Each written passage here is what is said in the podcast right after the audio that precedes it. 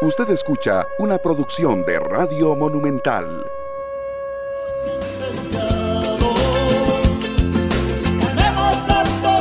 ¿Qué tal Costa Rica? Muy buenos días. Tenemos aquí, eh, Miguel, un problemita con el audio. No sé si lo estás midiendo, pero ahí está. Ok, ya lo arreglaste. Perfecto. ¿Qué tal Costa Rica? Muy buenos días, ¿cómo están? ¿Cómo amanecen? Bueno, eh, lluvia, lluvia, lluvia y todavía no sabemos si sigue la lluvia el día de hoy, pero como siempre les hemos dicho y en particular en las últimas semanas, es importante tomar en cuenta lo que serán las lluvias eh, de todos estos últimos meses del año, sobre todo octubre, noviembre y diciembre, porque serán fuertes, mm, exactamente no nos pueden decir cuánto, pero que hay zonas que serán más afectadas que otras. En fin, es una alerta preventiva para que cada eh, habitante en cada una de las zonas que ha sido afectada y de la forma en que ha sido afectada pueda tener respuestas inmediatas si se vuelve a presentar la situación. Eh, Suecia comienza el lunes una espera de tres días para conocer el ganador de las elecciones legislativas de ayer domingo, con resultados muy ajustados que dejan a la derecha y la extrema derecha muy bien posicionadas para conquistar el poder. El país nórdico, que en los últimos años sufrió varias crisis políticas, vive de nuevo en la incertidumbre para intentar formar gobierno. Ayer la autoridad electoral dijo que el resultado final tendría que esperar hasta el miércoles porque los, los eh, resultados hasta el momento son muy ajustados. Esta es la información que se maneja sobre este tema. Bien, pero tenemos más. Decirles que aquí en Costa Rica, una buena noticia, la banda municipal de Zarcero volverá a representarnos en el desfile de las rosas. Costarricenses apoyaron al presidente Chávez en una marcha que se realizó ayer en San José. Aumento del costo de vida en Costa Rica durante el 2022 es el tercero más alto de los últimos 24 años.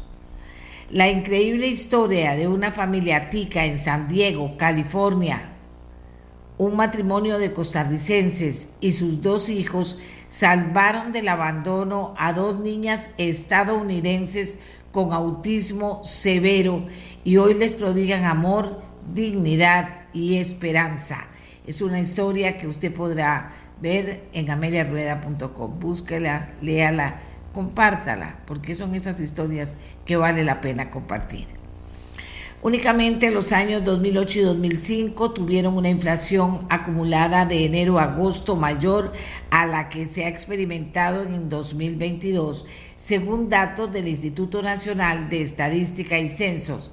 El costo de la vida ha crecido en un 9.45%.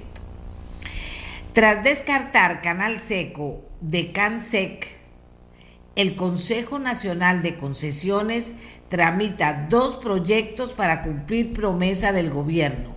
Uno tiene 15 años haciendo fila, el otro ingresó en agosto de este año como una nueva iniciativa.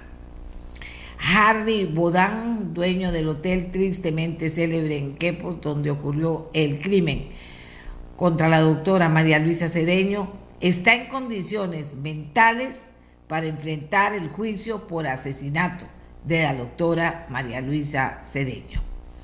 Por primera vez desde el año 2000 detectan casos de dengue tipo 4 en Costa Rica. Tenemos notas que tienen que ver con la salud que son importantes para siempre tomar en cuenta. Que no haya agua estancada en el caso del dengue, lavarnos las manos en los otros casos, en el caso del COVID, mantener todas las medidas necesarias para evitar el contagio, en fin. Somos un pueblo al que se le ha dicho mucho cómo prevenir, hay que prevenir. En el mundo, aparte del tema de Suecia que les acabamos de señalar, el féretro de Isabel II emprendió desde Escocia su último viaje. La coronación de Carlos III puede tardar hasta un año. La de Isabel II en 1953 se celebró más de un año después de que se convirtiera en reina. El funeral de Isabel II tendrá lugar el 19 de septiembre. ¿Qué, tenemos para hoy, amigos y amigas? Tenemos la mesa de trabajo de los jefes de fracción. Eh, cada jefe va a presentar lo que le interesa, el trabajo que hizo en la semana para presentárselo a ustedes. Pero tenemos también eh, qué piensan eh, los jefes de fracción de los proyectos de sus compañeros de fracción o de las fracciones que están aquí. De eso se trata eh, de eso se trata esta mesa de trabajo. Ellos también tienen que hacer su trabajo para presentárselo a ustedes, amigas y amigos, que muchísimos esperan con mucho interés esta parte del programa.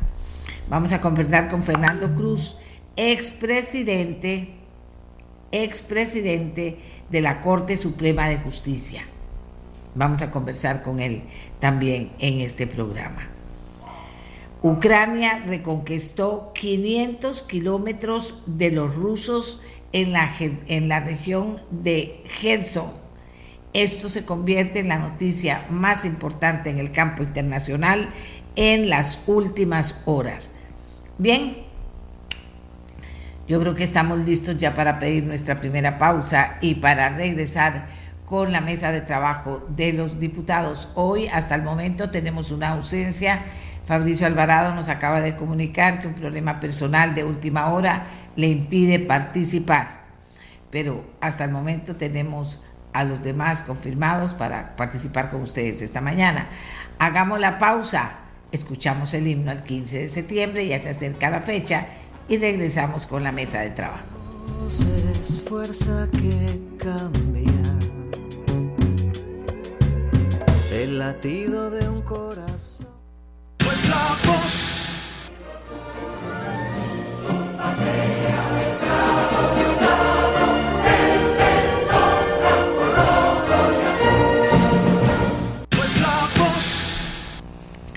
Amigos y amigas, ya estamos listas para, listos para compartir con ustedes. Eh, comenzamos con la mesa de trabajo de los jefes de fracción. Como siempre digo, cada jefe de fracción elige qué temas va a traer de su fracción, pero también participa criticando constructivamente, apoyando o no y diciendo por qué sí o por qué no los proyectos que presentan sus compañeros. Ahora, si todos coinciden, pues entonces uno se detiene en un proyecto en particular por más rato, pero esa es la idea. Me dice que ya está eh, Pilar Cisneros, que ya está Katia Rivera, que también está Jonathan Acuña del Frente Amplio, que Jonathan hoy entra por, por teléfono porque nos dice don Jonathan que está en la presa, que no ha podido llegar a la oficina. Don Elifencia, que está con nosotros también. Hoy tenemos ausencias. Una, la de don Rodrigo Arias, que como ustedes saben tuvo una situación de salud a raíz de un pequeño accidente en un ascensor de la Asamblea Legislativa que tiene que estar hoy a las 7 de la mañana en el médico y Fabricio Alvarado que también les dije nos acaba de señalar que de última hora un problema familiar le impide acompañarnos. Pero comenzamos con, con los que vinieron esta mañana a ver qué tiene Katia Rivera del Partido Liberación Nacional de su fracción que presentarnos esta mañana. Adelante a todos, buenos días y adelante a usted, Katia. También estoy en el teléfono, ya casi voy entrando aquí al edificio, pero sí, la presa de Heredia para San José está un poco pesada el día de hoy. Eh, a mí me gustaría iniciar con un proyecto que presentamos la semana antepasada y que eh, por la dinámica que se dio la semana anterior eh, no lo pudimos comentar. nosotros desde que iniciamos el primero de mayo anunciamos que teníamos ciertos proyectos para el tema de reactivación económica y baja de costo de vida como fracción firmado por los 19 compañeras y compañeros. Este es el sistema de, eh, perdón, el fortalecimiento al sistema de la vivienda para que las personas tengan claro eh, lo que pueda llegar eh, a impactar de forma positiva. Lo primero es, no estamos planteando una nueva instancia, sino es hacer un reordenamiento en, en, lo que existe actualmente dentro del Bambi. El Bambi tiene eh, dos, dos, sistemas, el FOSUBI y el FONAVI. El FOSUBI es el que entrega los bonos de vivienda eh, y artículo 59. Ese no lo estamos tocando. Estamos eh, trabajando en el FONAVI, que es un fondo en donde lamentablemente ahorita, por no contener los suficientes fondos y la forma en que también está diseñada, no se vuelve un ente competitivo y eh, vemos también que las personas que ganan más de 400 mil colones, pero que tampoco ganan lo suficiente eh, para llegar a accesar a créditos en Em, otros sistemas financieros, o sea, personas que ganan menos de millón doscientos, no están teniendo hoy día la posibilidad de adquirir casa propia.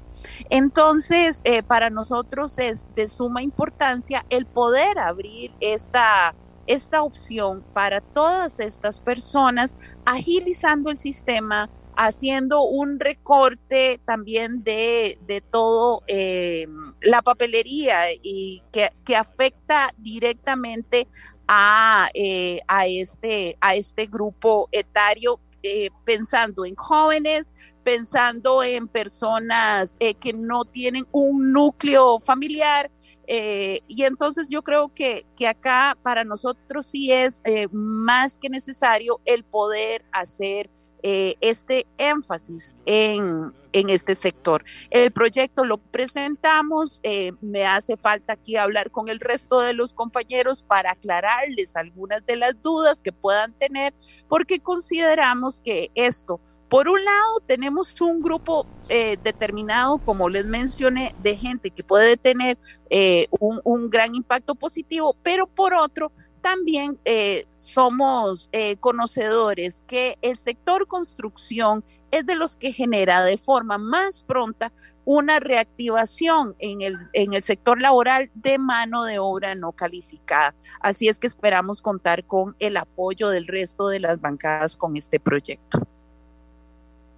Muchísimas gracias a Katia Rivera, jefa de fracción del Partido Liberación Nacional. Vamos con Jonathan Acuña, quien también, como les decía, está en vía telefónica porque no ha podido llegar a la asamblea por la presa. Don Jonathan, adelante que tiene, usted me mandó la lista de proyectos, me parece que hay algunos interesantes. Muy buenos días, doña América, muchas gracias. Eh, de hecho, ya logré llegar por acá hace unos minutos, pero sí, efectivamente ah, estaba, estaba bastante complicada la salida decía Katia. Pero bueno, eh, sí, doña Amelia, hay, hay, varios proyectos de ley sobre los que podríamos avanzar esta semana y sobre los que tenemos interés, entre muchos otros. Eh, por ejemplo, ya hemos ido construyendo un acuerdo eh, respecto al proyecto de la reforma constitucional para reducir el plazo entre la primera y segunda ronda. Ahora el diputado Feisak podrá explicar con más detalle porque ellos tenían una duda respecto a cómo establecer de manera más certera que ese plazo se fuese a reducir, ¿verdad? Y entonces han trabajado en una propuesta que eh, nosotros hemos revisado y que tenemos eh, y que tenemos acuerdo para poder avanzar con esa propuesta en el marco de este expediente que ya ya tiene, digamos, parte de esos pasos necesarios eh, para una reforma constitucional ya avanzados. Entonces podríamos avanzar pronto con este proyecto de ley que está ya para para aprobación de mociones de fondo y para pasar ya por su primer debate y que lo que busca es básicamente que ese plazo que es en exceso extenso entre la primera y segunda ronda cuando tenemos segunda ronda en las elecciones se reduzca de tal manera que por un lado se generen ahorros en materia de publicidad etcétera para la segunda ronda pero también que se genere un espacio mayor para el gobierno entrante para poder formar gobierno, ¿verdad? Que es una tarea compleja donde tiene que conformarse el gabinete, etcétera, y que como se ha visto en los últimos periodos eh, constitucionales, termina quedando un, un, plazo realmente muy, muy corto para poder realizar esa tarea compleja de conformar un gobierno. Entonces, bueno, podemos avanzar pronto con eso. Otro proyecto sobre el que tenemos interés y, y que creo que vamos a poder avanzar esta semana es el de la reincorporación de la exoneración en adquisición de equipos, materiales, etcétera, que promuevan el ahorro y uso eficiente de energía eh, y el desarrollo de fuentes renovables. Esta es una exoneración que ya existía. Lo que pasa es que muchas exoneraciones existían de previo a la reforma fiscal del año 2018, a la ley 9635, y quedaron, digamos, en un limbo. Porque, por ejemplo, dice el artículo 38 eh, vigente que de lo que está exonerado es del el impuesto de ventas, que ya no existe, ahora es el impuesto al valor agregado. Y entonces muchas exoneraciones quedaron en ese limbo, exoneraciones que persiguen buenos fines, como en este caso, dar un incentivo para eh, eh, la compra de equipos que generan ahorros eh, en materia de uso de energías. Entonces, es un proyecto simple, muy preciso, muy concreto, que tiene ya ese antecedente, que la exoneración realmente ya existía y que podría generar mayor seguridad jurídica para que en el futuro sepamos que esa exoneración sigue vigente y que se pueden dar este tipo de incentivos. Luego hay otro eh, que hemos venido conversando, de hecho con algunos otros diputados de otras fracciones lo hemos conversado. Ustedes saben lo que está ocurriendo en en la Corte actualmente respecto a la elección de la presidencia de la Corte en el Poder Judicial y la discusión que se da alrededor de la naturaleza de la votación que se está haciendo, porque están votando de forma secreta, ¿verdad? Y están votando de forma secreta porque efectivamente eh, la ley orgánica del Poder Judicial eh, dispone eh, la posibilidad de que ese tipo de votaciones sean secretas. Entonces tenemos un proyecto de ley, el 23.303, que viene básicamente a modificar eso para que ese tipo de elecciones en la Corte, por ejemplo la elección de la presidencia de la Corte, sea una elección pública. Es evidentemente de interés público lo que ahí se está haciendo, no hay razones de peso para que ese tipo de elecciones sean, sean secretas, que la ciudadanía no sepa quién votó por quién o cómo se distribuyeron las votaciones. Eh, tienen la obligación también el Poder Judicial de dar pasos en materia de transparencia. La transparencia genera legitimidad para las instituciones eh, y así como avanzamos hace, hace poco acá en la Asamblea Legislativa, aprobando esa reforma propuesta por don José Joaquín Hernández para establecer el voto público en todas las votaciones que tenemos acá en la Asamblea, eh, presentamos este proyecto para que también el Poder Judicial esas votaciones sean totalmente públicas. Y hemos estado conversando porque dado que eh, aquello está muy entrabado, ¿verdad? La elección de la presidencia de la Corte, consideramos que es un buen momento para que discutamos entre las fracciones la posibilidad de avanzar de manera más acelerada con este proyecto que presentamos hace poco y, buscar darle, digamos, una vía de, avance más, más pronta. Eh, y nada más por último, también decir que seguimos teniendo muchísimo interés en avanzar con la reforma constitucional eh, para eliminar la inmunidad de miembros de supremos poderes en casos de corrupción. Eh, está ya para que podamos entrar a lo que se denomina tercera lectura, que es la tercera vez que se lee en plenario, y su admisibilidad, que es la primera vez que se vota el proyecto nada más para que la Asamblea diga si está de acuerdo o no continuar con ese trámite. Todavía, todavía no se produce por el fondo de la Asamblea, sino que dice, nos parece viable y vamos a ir adelante con el análisis de esta reforma constitucional. Y ya podríamos tener esa votación, vamos a insistir, nos parece que es otra de esos avances necesarios desde hace mucho. El otro día me recordaba el señor Artavia había estado organizando y facilitando aquella mesa de partidos políticos que recordarán en el año 2017, si no me equivoco, eh, donde múltiples partidos políticos que en ese momento tenemos representación en la Asamblea nos sentamos a conversar sobre grandes temáticas nacionales y a generar acuerdos. Uno de los acuerdos fue avanzar en esta materia de eliminación de la inmunidad de miembros de supremos poderes, me lo recordaba el señor Artavia el otro día, eh, después de que yo lo mencioné por acá, y creo que hay que hay que hacer valer ese acuerdo. Nosotros fuimos parte en ese momento, Liberación Nacional, la Unidad Social Cristiana eh, y el Frente Amplio, éramos partidos que estábamos presentes en la Asamblea en ese momento y participamos de esa mesa y ahí acordamos avanzar en esta materia. Muchas gracias eh, a Jonathan. Eh, vamos con doña Pilar Cineros. Adelante, Pilar. Muchas gracias, Amelia. Gracias a toda la gente que nos está escuchando. Eh, nada más para hacer una breve introducción, totalmente de acuerdo con los proyectos eh, sugeridos por Jonathan Acuña con respecto al apoyo eh, a ese proyecto que está que están empujando varias bancadas, sobre todo en el IFEINSAC, para que se ponga una fecha más pronta a la segunda ronda electoral. Nosotros fuimos realmente, entre comillas, víctimas de ese pequeñísimo espacio que se da entre la segunda ronda y ya la formación del gobierno. Así que me parece muy, muy bueno ese proyecto y lo apoyaremos eh, decididamente. Luego, el voto público en la Corte, absolutamente. Eh, a nuestro juicio, el único voto que debería ser eh, secreto es cuando hay asuntos de seguridad nacional, que esperemos que no tengamos que llegar a ese extremo, pero aparte de eso, nosotros estamos totalmente de acuerdo que todas las votaciones deberían ser públicas transparentes y de cara a la ciudadanía. Y em, Obviamente nosotros seguimos muy empeñados, doña Amelia y amigos, en, en la parte económica, eurobonos. Tenemos mucha esperanza de que los compañeros de la, de la Comisión de Económicos puedan eh, ya esta semana terminar en una tercera propuesta que sea viable y que, y que tenga pues el apoyo de las diferentes bancadas. Han, han estado haciendo un trabajo muy serio y se los reconozco y se los agradezco y yo espero que avancemos con eso. También estamos de lleno con el presupuesto nacional. Eh, tuvimos una sesión extraordinaria el viernes para ver un presupuesto extraordinario, se avanzó bastante, hay buena voluntad de los compañeros para avanzar con eso. Eh, seguimos, eh, muy importante, doña Amelia y amigos, poner sobre la mesa los importantísimos nombramientos que se avecinan aquí en la Asamblea, ¿verdad? Magistrados, el defensor o defensora de los habitantes, el regulador, también son, ¿verdad? Posiciones vitales que se han ido quedando ahí y que esperemos avanzar rápidamente. también, yo estoy de necia, ¿verdad? Pero no voy a parar hasta ver cambios sustanciales en el reglamento de la Asamblea Legislativa. Eh, le llamo la atención que ya tenemos 37 comisiones para 57 diputados.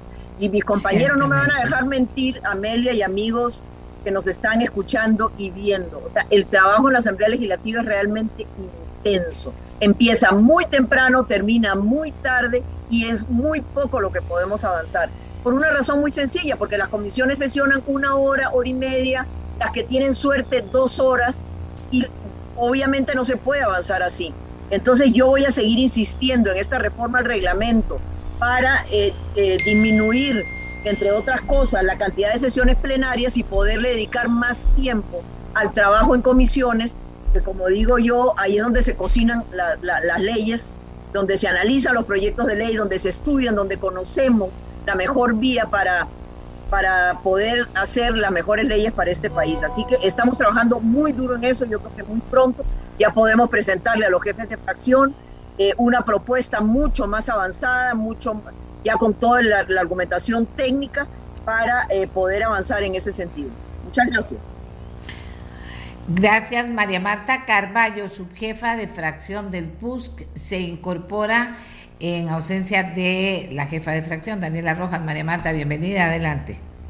Muchas gracias, buenos días, doña Amelia y todos los costarricenses que nos escuchan.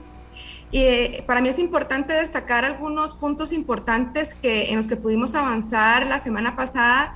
Y dentro de ellos está eh, la aprobación del cuarto presupuesto extraordinario.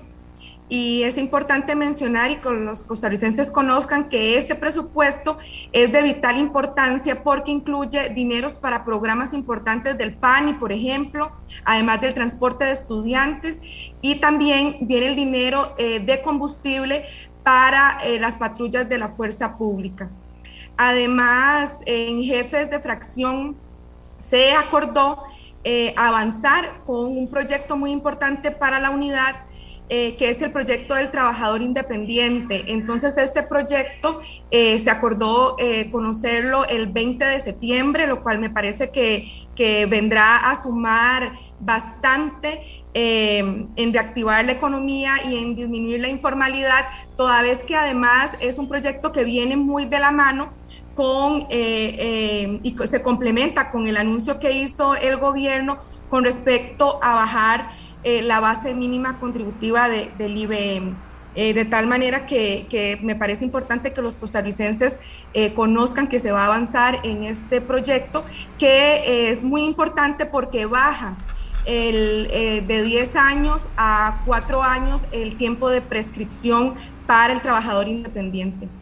Además, muy importante para mí exponer el proyecto que fue presentado por el Partido Unidad Social Cristiana, que es el proyecto 23.342 de vivienda productiva. Este es un proyecto que viene a dar solución, una solución eh, real en cuanto a habitacional eh, para los costarricenses, pero que además sirve para desarrollar nuevos ingresos familiares. Eh, da, provee al ciudadano de una vivienda digna, pero además esta vivienda viene con un espacio que puede ser destinado a actividades productivas Em, y esto, bueno, es un concepto bono crédito, de, da capital semilla y de tal manera se pueden generar recursos económicos para, para las familias. Es un proyecto que da prioridad a las mujeres jefas de hogar y a los jóvenes. Actualmente la ley eh, solo permite que los bonos de vivienda eh, sean exclusivamente para habitar. Entonces, este proyecto da esta posibilidad eh, de generar proyectos nuevos y reactivar la economía. El proyecto crea un fondo eh, que se llama Fondo de Vivienda Productiva, que está compuesto con un 10% del Fondo del Subsidio de Vivienda y un 15% del, del FONADE. Además, tiene la posibilidad de recibir otros ingresos como empréstitos, cooperaciones internacionales, por, dar algunos ejemplos. Em, Importante mencionar que la iniciativa eh, también establece que, que, se haga un trabajo interinstitucional entre mm, el BAMBI, el NIVA, INDER, MEIC y también Banca para el Desarrollo para poder promover este, este modelo de vivienda productiva. Em, este, este, este, esta posibilidad puede ser adquirida por cualquier persona eh, que solicite este beneficio y que califique ante entidades autorizadas del Sistema Financiero Nacional para la Vivienda.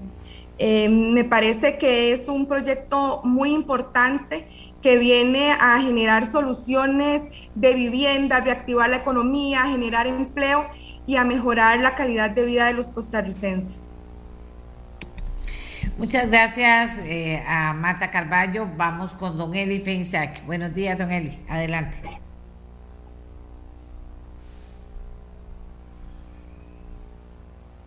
Don Eli, buenos días.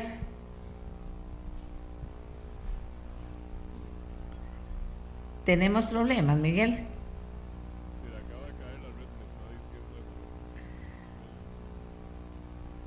Si salió el Zoom y significa que mejor lo llamamos por teléfono. Pregunto, Miguel. Porque cuando eso se cae puede durar mucho también. Puede no durar nada, pero puede durar mucho también. Vamos aquí, ya te lo mando.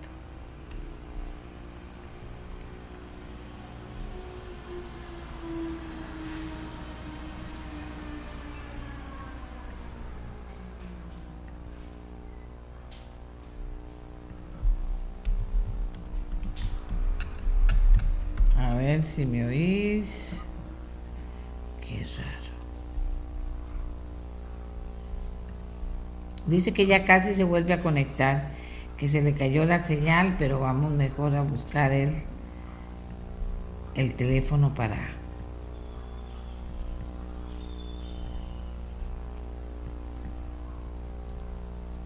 Una, una señal...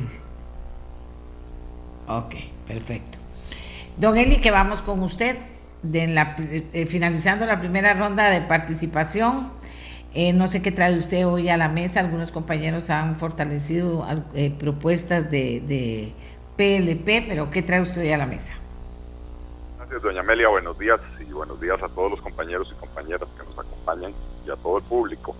sí, estaba escuchando y justo se me cayó la señal cuando, cuando estaba hablando eh, María Marta Carballo, pero creo que sí los escuché bien.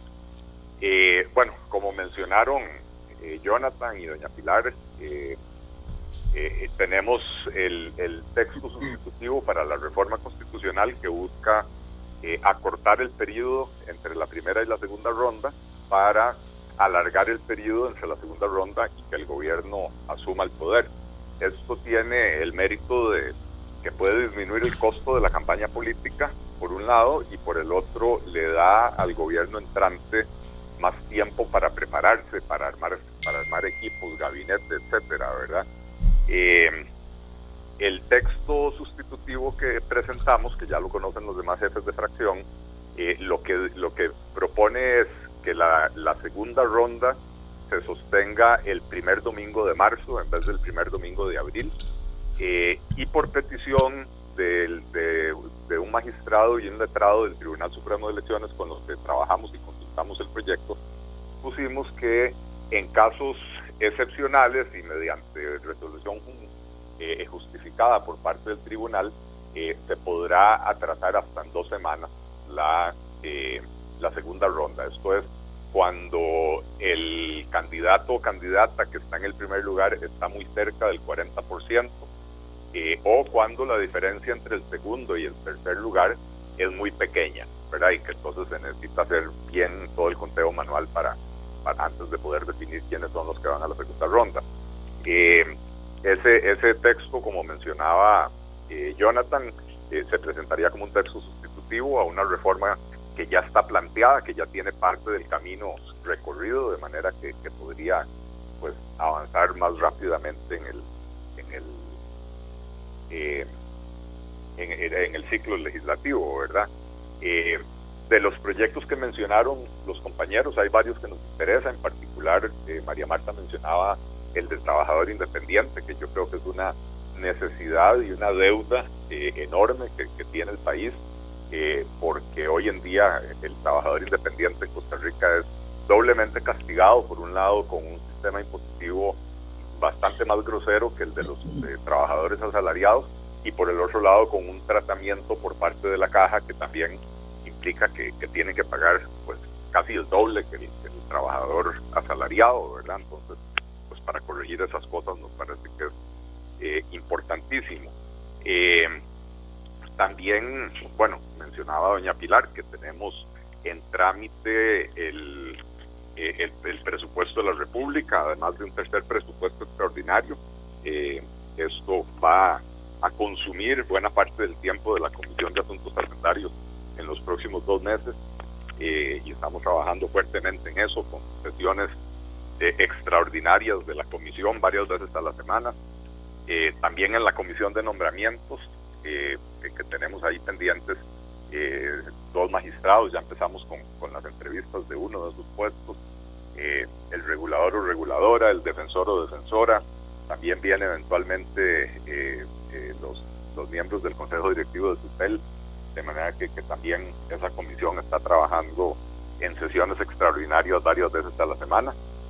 Y en cuanto a proyectos de ley, esta semana el Partido Liberal Progresista va a estar presentando varios. Eh, uno de ellos eh, tiene que ver con el, el, enganche salarial médico, ¿verdad? Que es, una, es una cuestión que está en la legislación costarricense desde 1982, que obliga a que cada vez que se le da un aumento salarial a algún funcionario, se le tiene que dar un aumento proporcional a, a todos los profesionales de la, de la salud eh, y esto ha provocado en el pasado espirales de crecimiento salariales eh, eh, se han salido de control, ¿verdad? Entonces queremos regular bien eso para que no se vuelva a repetir una situación de esa.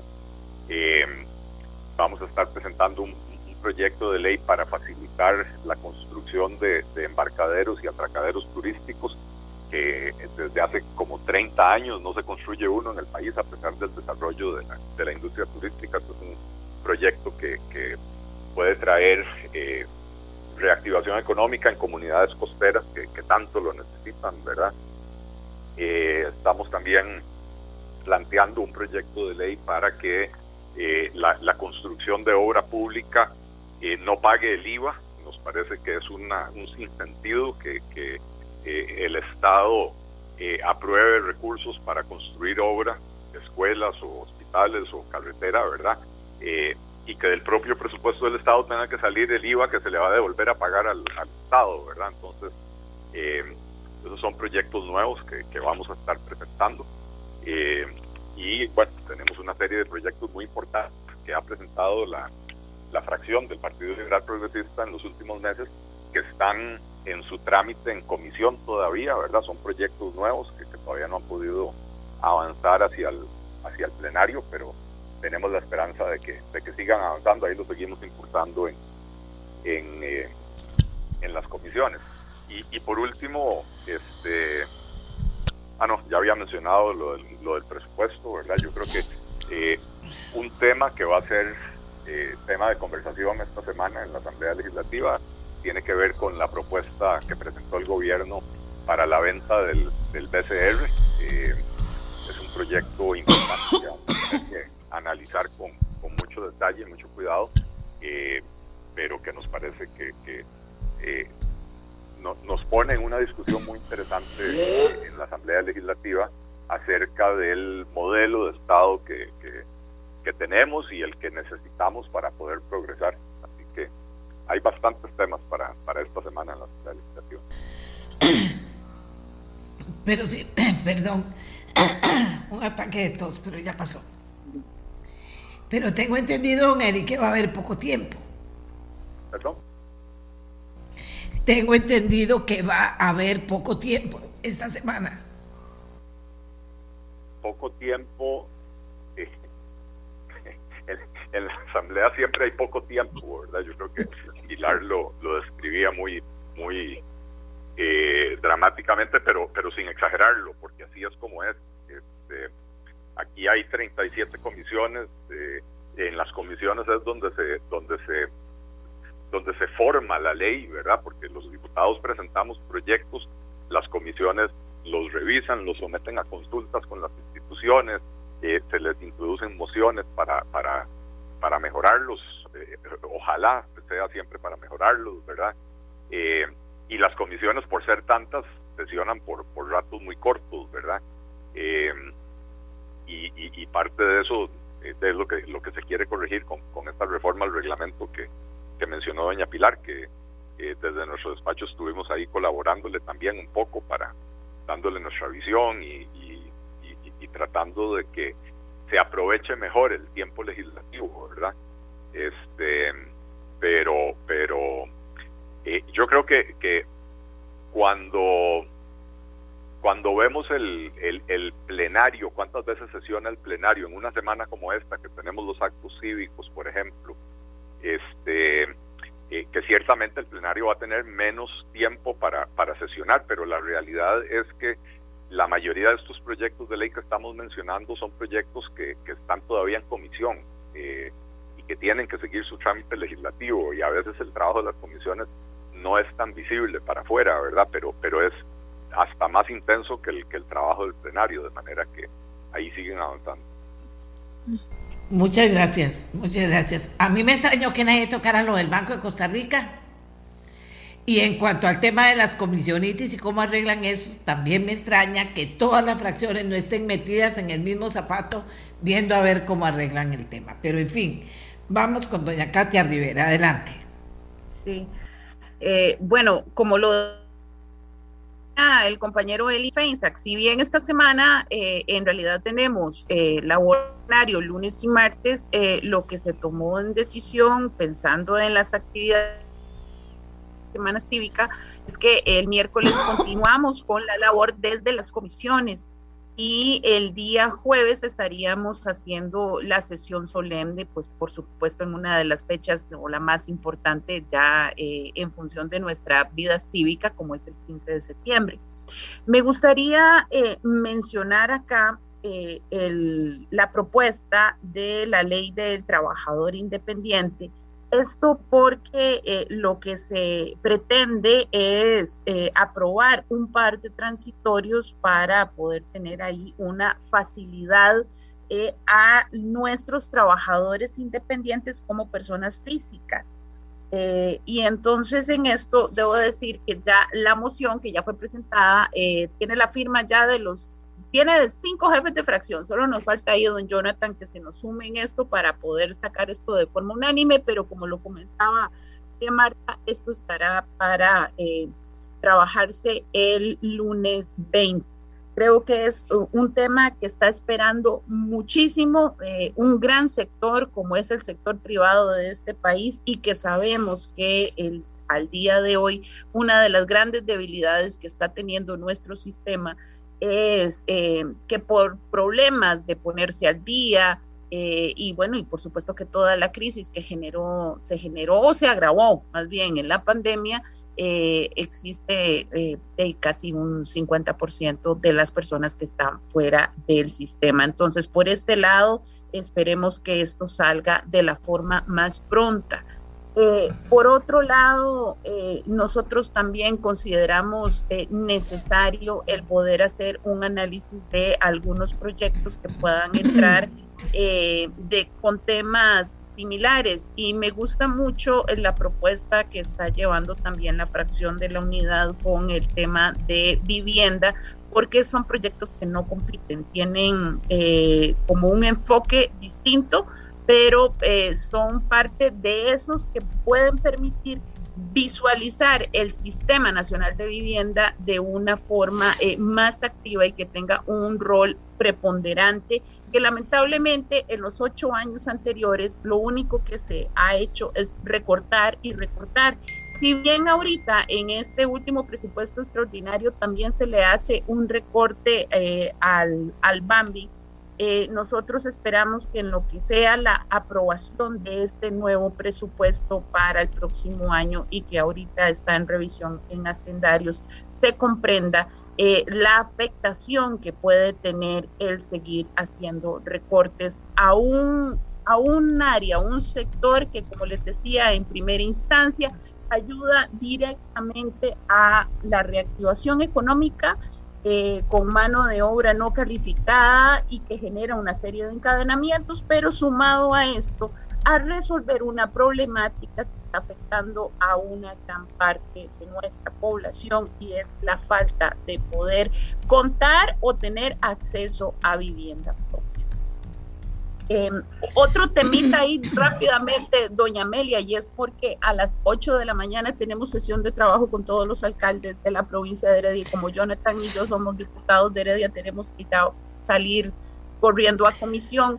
Eh, también eh, con el tema del BCR, la fracción de Liberación Nacional está haciendo el análisis del el proyecto eh, vamos a estar haciendo también eh, formalmente una entrega al Ejecutivo de las observaciones que tenemos eh, y las dudas que nos genera este tema, ¿verdad? Entonces yo creo que parte de lo que podríamos también estar avanzando dado que es el proyecto que mencionó el señor presidente el día de, cumplimiento de sus 100 días y que va a ser parte, o me parece que por el momento como el proyecto prioritario que plantea, eh, el tener claro eh, ciertos, ciertos ítems que, que, definitivamente no están, ¿verdad?, dentro del proyecto de ley presentado.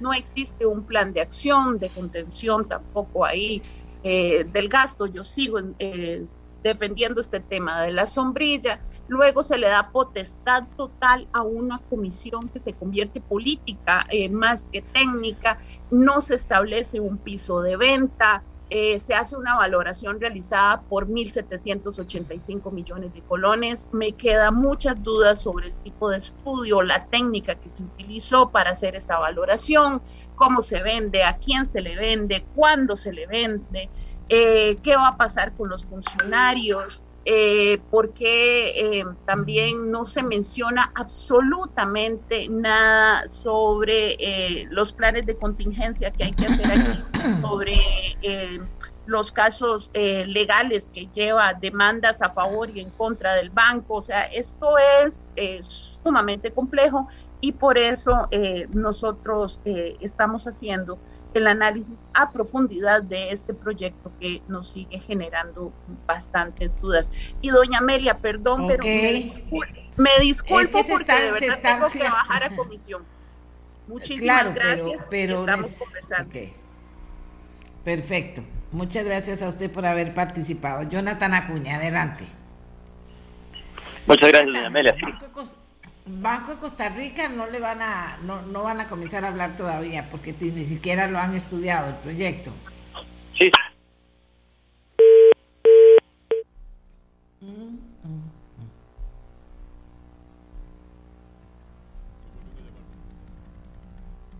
A ver, a ver, a ver, a ver, a ver, a ver.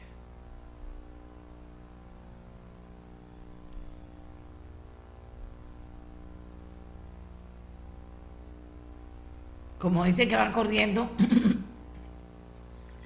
lo voy a esperar porque como dicen que van para comisión, se colgó la llamada, ya Miguel lo está llamando.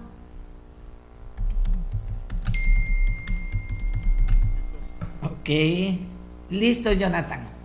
Gracias, doña Amelia. Sí, le decía, yo he venido revisando el texto, efectivamente, comparto muchas de las interrogantes que plantea la diputada Katia previamente, agrego una más, que parece que es también de las interrogantes centrales, es que de las utilidades del Banco de Costa Rica, además de pagar impuestos como paga cualquier otra empresa, eh, una porción muy grande, el 38% de esas utilidades, las redistribuimos para fines públicos, para alimentar a la Comisión Nacional de Emergencias, para alimentar a CONAPE, a Infocop, al IBM y al Fondo de Financiamiento para el Desarrollo del Sistema Banca para el Desarrollo. Solo al IBM el año pasado, se le pasa con, con las utilidades del año anterior, se le pasaron más de 8 mil millones de colones. Si hoy se vende ese banco, esas utilidades que hoy se distribuyen para fines públicos pasan a estar en manos de privados. Esa, esa cantidad de plata muy significativa que genera ese banco, porque es un muy buen negocio, pasaría a estar en manos de privados. Y entonces no podría utilizarse para estos fines públicos, como por ejemplo destinarse el 15% de sus utilidades para alimentar al eh, pilar de, eh, pensiones del IBM, al primer pilar de pensiones, al sistema, al régimen de pensiones más importante del país porque es el que atiende a más personas, etcétera. ¿ok? Entonces, ahí hay un problema gravísimo de base. Eh, además de todas estas interrogantes que bien plantea la Katia. Yo sí quería decir que obviamente esto llevará la discusión que le corresponde, pero desde la perspectiva nuestra no hay razones para vender el BCR, hay otras vías para abordar la situación fiscal eh, sin, sin terminar vendiendo justamente un activo generador de ingresos tan valiosos para el, para el pueblo de Costa Rica, porque es que se distribuyen para esos fines, ¿verdad? Eh, y nada más quiero diciendo que, tenemos frente efectivamente una semana que queda más corta por el, por, el 14 y 15 de septiembre. Eh, podemos discutir un día a fondo respecto a las comisiones, etcétera. Yo sí creo que siempre es posible reformar para hacer más efectivo el trabajo en la Asamblea Legislativa, pero también, también creo, y eso sí quiero dejarlo bien planteado, Yamelia, que no importan las reformas que se hagan, nada sustituye la buena negociación política. Se puede tener eh, una conformación del, flujo de trabajo de la Asamblea Legislativa de mil maneras distintas eh, y nada de eso sustituye la buena negociación política. Si hay buen diálogo, si hay buena conversación y buena construcción, eh, es posible avanzar, es posible avanzar siempre. ¿verdad? Eso es, lo que me dice a mí la experiencia. Entonces, sin duda abierto siempre a conversar sobre posibles reformas al, al método de trabajo de la Asamblea Legislativa, siempre y cuando esas reformas sirvan para hacer más efectivo el trabajo, también para que haya más espacio de discusión más profunda, pero creo que nada de eso va a sustituir nunca la, buena negociación política. Bueno, muchas gracias. Eh, Pilar Cisneros, adelante. Gracias, doña Amelia. Yo quiero reforzar dos temas que creo que son importantes para la ciudadanía y que serán de mucho interés. Con respecto a la reforma al sector vivienda, estamos totalmente conscientes de que hay eh, una polarización total en el sector vivienda que hace que sea poco eficaz y poco efectivo el avance de abrirle las posibilidades a los costarricenses de tener un techo digno. Recuérdense que la anterior administración al puro final anunció que era muy necesario hacer una reforma integral en este sector. Bueno, pues este gobierno va a trabajar en esa reforma integral. Es decir, no podemos seguir trabajando con una parte por aquí, otra por aquí, otra por aquí. A veces no se ponen ni siquiera de acuerdo y eso evita que la gente pueda tener un mejor acceso a una vivienda digna, con lo cual estamos no solo absolutamente de acuerdo, sino dispuestos a trabajar muy duro para lograr ese objetivo. Con respecto a la venta del Banco de Costa Rica, 49% eh, de las acciones de Lins, VIXA, etcétera, etcétera, es una propuesta sobre la mesa. Yo creo que aquí hay que cambiar totalmente la forma de hacer política y ¿En qué sentido? Cuando se pone algo sobre la mesa, inmediatamente ¿qué empezamos a hacer? A golpear, a destruir, esto no sirve, esto no es así, etcétera, etcétera, en lugar de construir, de decir, ok, tal vez esta propuesta no sea la mejor, porque no consideran esta o consideren esto otro. Para que el público costarricense me entienda, doña Amelia y la gente que nos esté escuchando, hoy por hoy, la deuda pública de Costa Rica representa un 70% del Producto Interno Bruto. El único rubro que aumentó significativamente en el último presupuesto, ¿cuál es? Pagar la deuda y pagar los intereses. Pasamos de 41% a 47%. Quiere decir, señor ciudadano, que de cada 100 colones que usted paga impuesto, 47 colones en este momento se van solo a pagar deuda. Costa Rica necesita ser creativo, necesita de una vez por todas ver cómo baja sustancialmente esa deuda. ¿Por qué es importante esto? Ciudadano, sé que me escucha. Porque si usted logra hacer eso, va a liberar dinero para las cosas que realmente importan. ¿Y cuáles son las cosas que realmente importan? Hacer escuelas, colegios, eh, hospitales, carreteras, dar buenos servicios. Mientras no tengamos plata para eso, la calidad de vida del ciudadano no va a mejorar. Entonces, volviendo al principio, doña Amelia, tal vez esta propuesta no sea la mejor, tal vez se pueda mejorar mucho. Bienvenidas las mejoras. Tal vez hay otras propuestas mejores. Bienvenidas esas propuestas mejores. Pero lo que yo creo que tenemos que cambiar de corazón, que es, dejemos de torpedear, dejemos de bombardear y empecemos a abrir las opciones y las posibilidades. No tengo ninguna duda que tal vez las otras bancadas, los otros dirigentes políticos de ese país tengan mejores ideas, mejores propuestas para atacar de una vez por todas la irresponsable deuda pública que tenemos en este país. Bienvenidos. Pero saquemos la parte negativa y empecemos a trabajar sobre las cosas positivas, Amelia. De lo contrario, nunca vamos a salir adelante. Mientras tengamos solo un 5% de los impuestos que pagamos todos para mejorar la calidad de vida del ciudadano, no vamos a salir adelante. No nos engañemos. No pidamos buenas carreteras, buenos servicios y todo, cuando solo 5 colones de cada 100 podemos destinarlo a esto. Entonces yo invito a mis compañeros de bancada a que hagamos algo. Bueno, el primero que propuso la venta del Banco de Costa Rica fue Miguel Ángel Rodríguez, hace exactamente 20 años, Amelia. Exactamente 20 años. Bueno, ¿cuánto hemos avanzado? ¿Qué hemos hecho? Mientras nos tapemos los ojos y digamos, no quiero ver lo que está pasando con el país, no quiero atacar frontalmente la deuda, no quiero bajar esto, no vamos a salir adelante como país, nos duela lo que nos duela, pero así es. Así que yo espero de mis compañeros de las otras bancadas, de otros dirigentes políticos, de algunos expresidentes, por ejemplo, que ya han tenido experiencias en el gobierno, propuestas. Vengan, son absolutamente bienvenidas, pero lo que sí es evidente es que no podemos seguirnos tapando los ojos con este gravísimo problema que tiene el país. Lo único que aumenta en el presupuesto, pago de la deuda y pago de los intereses. ¿Queremos seguir así? No. El ciudadano no merece y el país no merece esto. Así que estamos totalmente abiertos a las, a las nuevas propuestas que espero que lleguen muchas de parte de los otros actores políticos. Gracias, amigo.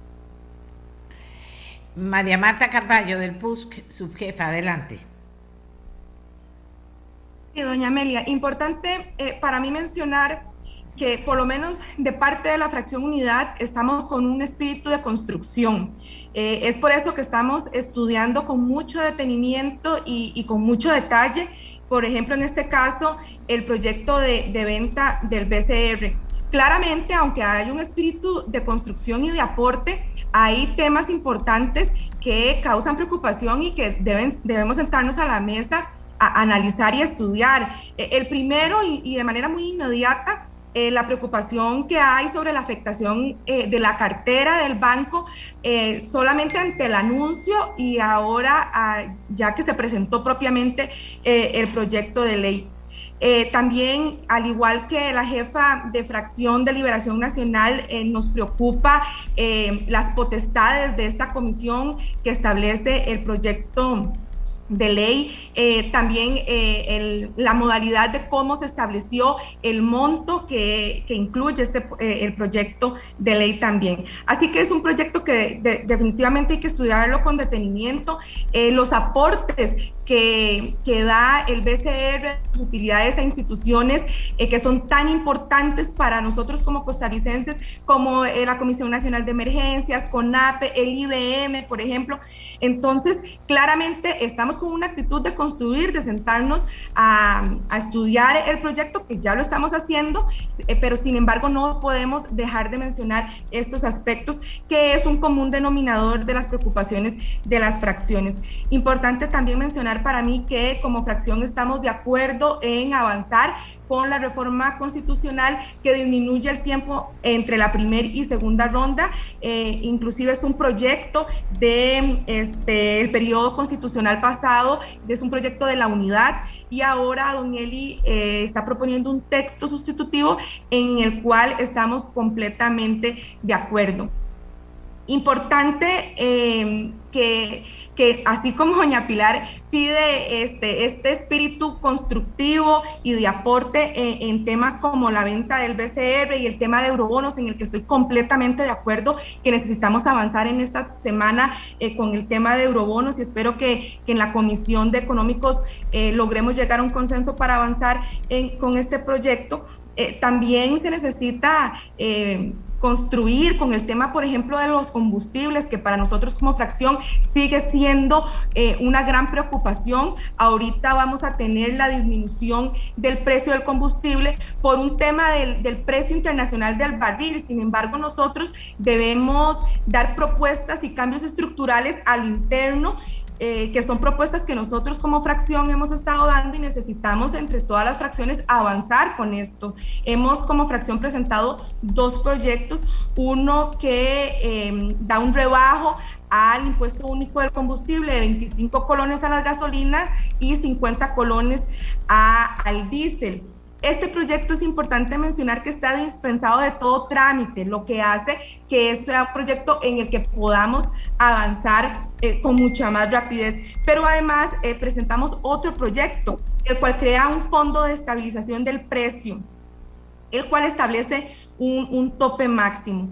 Y eh, pues se, se, crea este fondo para poder subsidiar si el precio eh, se pasa de los mil colones. Entonces son temas importantes que ahorita, dado que está bajando el precio, es el momento eh, exacto para poder avanzar y prever estos posibles aumentos que puedan haber por aspectos internacionales en los próximos meses. Esperemos que no se den, pero como posibilidad existe. Ok, muchas gracias, don Eli. Le toca cerrar a usted.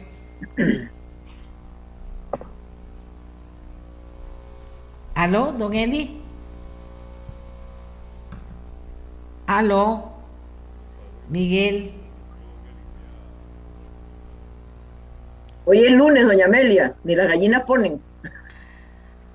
Y otros tienen que salir corriendo. bueno, no, pero estuvo interesante, estuvo interesante, me parece que estuvo interesante. Supongo que don Eddie, don Eddie siempre me dice, no me dijo, los que se tienen que, me lo dice. No, no, no, no me dijo que se tenía que... A ver, Miguel, vos tenés la última palabra. Doña Amelia. Ah, bueno, doña Pilar, aprovechando los minutos que quedan adelante. Gracias. No, tal vez para abonar a lo que dice eh, María Marta. Em, en jefes de fracción eh, aprobamos que eh, tal vez el, ministro de Hacienda, Novia Costa, fuera a a jefes de fracción a explicar, digamos, las diferencias entre los dos proyectos, el del gobierno y el de la fracción del PUSC, para un poco analizar las conveniencias, eh, qué, ventajas tiene este, qué desventajas tiene este otro, para poder entender bastante bien. Pero obviamente el gobierno está muy preocupado por la situación y tomando acciones para garantizarle a los costarricenses que el precio pues no va a subir de los mil colones. Por dicha, ya la situación internacional nos está favoreciendo mucho, esperemos que siga así pero sin embargo pues va a haber una contención en el costo máximo del litro de combustible, porque sí, los costarricenses no pueden vivir con esa pesadilla eh, al hombro, ¿verdad? Pensando cuánto voy a pagar mañana por los combustibles. Así que por ese lado, este, voy a llegar ahí a la, a, la, reunión de jefe de fracción y esperemos que sus argumentos pues nos den una luz más clara sobre qué es lo que conviene apoyar en este caso. Así que ya me robé los minutos. Gracias. no, aquí está Don Eli, ya, ya aquí está Don ah, Eli. Adelante, don, Eli. Gracias, doña Amelia. Y, perdón, de yo he tenido toda clase de problemas de, señal. Ay, sí, este, hay días que son fatales. eh, bueno, eh, a ver, con respecto al tema del, del BCR que, que, estaban comentando los compañeros, yo creo que las observaciones que hizo eh, Katia Rivera y también Jonathan Acuña son, eh, de, son del recibo, es decir, son observaciones que hay que tomar en consideración. no creo que ninguna de ellas sea motivo para rechazar el análisis de la venta del BCR. Nosotros, el Partido Liberal Progresista, eh, de hecho lo planteó en su programa de gobierno. ¿Aló? ¿Aló? Sí, don Eli, adelante. Decía que, que nosotros planteamos en nuestro plan de gobierno eh, la venta del BCR de manera que estamos eh, a favor de la idea, pero sí el proyecto de ley presentado eh, tiene algunos elementos que, merecen discusión y que tienen que ser mejorados. Eh, creo que es muy importante el, llamado que hace doña Pilar de que sí, tal vez no es el mejor proyecto, tal vez puede ser mejorado y ojalá que cuando estemos en la discusión del proyecto y estemos proponiendo modificaciones y mejoras al proyecto, no, no seamos después atacados los diputados por estar obstaculizando, porque por lo menos de parte del Partido Liberal Progresista, eh, esa no es ni va a ser jamás la, intención, y menos con una propuesta que, como decía, pues nosotros planteamos en nuestro plan de gobierno. Eh, creemos, al igual que el gobierno, que la venta del BCR puede contribuir a, eh, en parte a resolver el problema del alto endeudamiento si se destinan los recursos para cancelar deuda, para amortizar que ciertamente lo, que se estima que se va a, obtener anda por, dos puntos, dos puntos y medio por ciento del PIB eh, versus un 70% de endeudamiento. Es, es una disminución pequeña, pero eh, ayuda y ayuda bastante. Eh, y sobre todo, y algo que, el proyecto de ley no, no contempla, y nosotros vamos a, a querer trabajar sobre eso, porque es lo que proponíamos en nuestro plan de gobierno, la venta del Banco de Costa Rica tiene que buscar profundizar la competencia en el mercado. Eh, y para profundizar la competencia en el mercado eh, se tiene que, poner como requisito que el comprador sea un banco de primer orden, eh, que no tenga presencia en el país, porque si es un banco que ya tiene presencia en el país, más bien lo que se lograría sería concentrar aún más los, los poderes monopólicos en vez de, en vez de profundizar esa competencia. Y es importante profundizar la competencia porque es uno de los factores que están haciendo falta para poder disminuir las tasas de interés en, Costa Rica. Eh, la competencia que hay en el mercado bancario la hay, pero no es una competencia efectiva eh, y no y no está beneficiando a los a los usuarios del crédito de esa manera eh, en Costa Rica. y lo que mencionaba Jonathan acerca de lo que se financia con las del Banco de Costa Rica también es un tema al que hay que prestarle atención. Eh, él hablaba de que el año pasado el Banco de Costa Rica le transfirió 8 mil millones de colones de sus utilidades al, al, régimen de pensiones del IBM de la caja. Eh, esos son aproximadamente 12 millones de dólares al tipo de cambio del año pasado. Eh, si la venta va a ser por 1.800 millones de dólares más o menos, perfectamente se puede hacer una planificación para que una parte de ese dinero se reserve para ser transferida al, al, al IBM eh, por adelantado, ¿verdad? Para apuntalar las finanzas del IBM eh, y tenemos, no sé, 10 años por adelantado, por ejemplo, de ese dinero eh, y, entonces resolvemos el problema de estar todos los años teniendo que ayudarle al IBM a, a tapar el hueco, ¿verdad?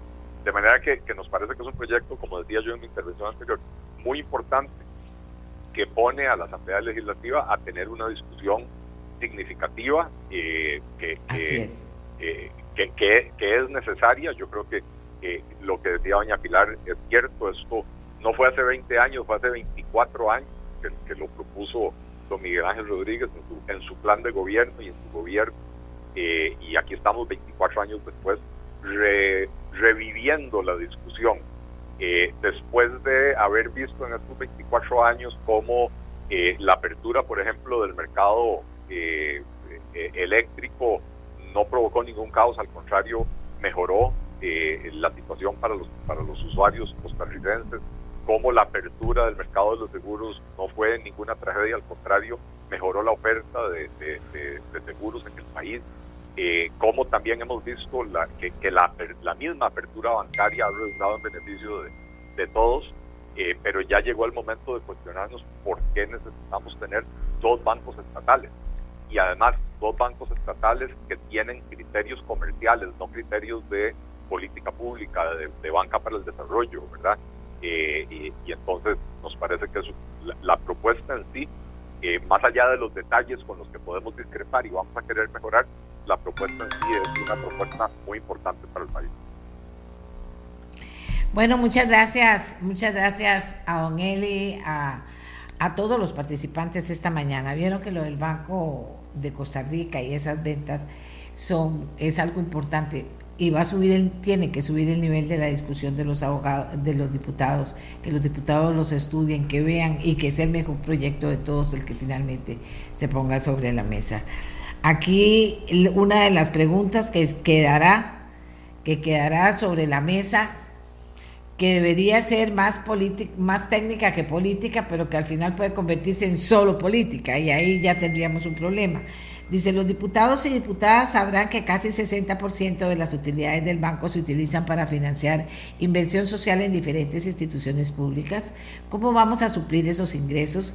Eso es parte de el, eso es una parte de la discusión. Las cosas son mejorables, dicen eh, Pilar Cineros y Eli Feinsack. Se pueden mejorar. Dicen nosotros diputados, estamos en esa actitud.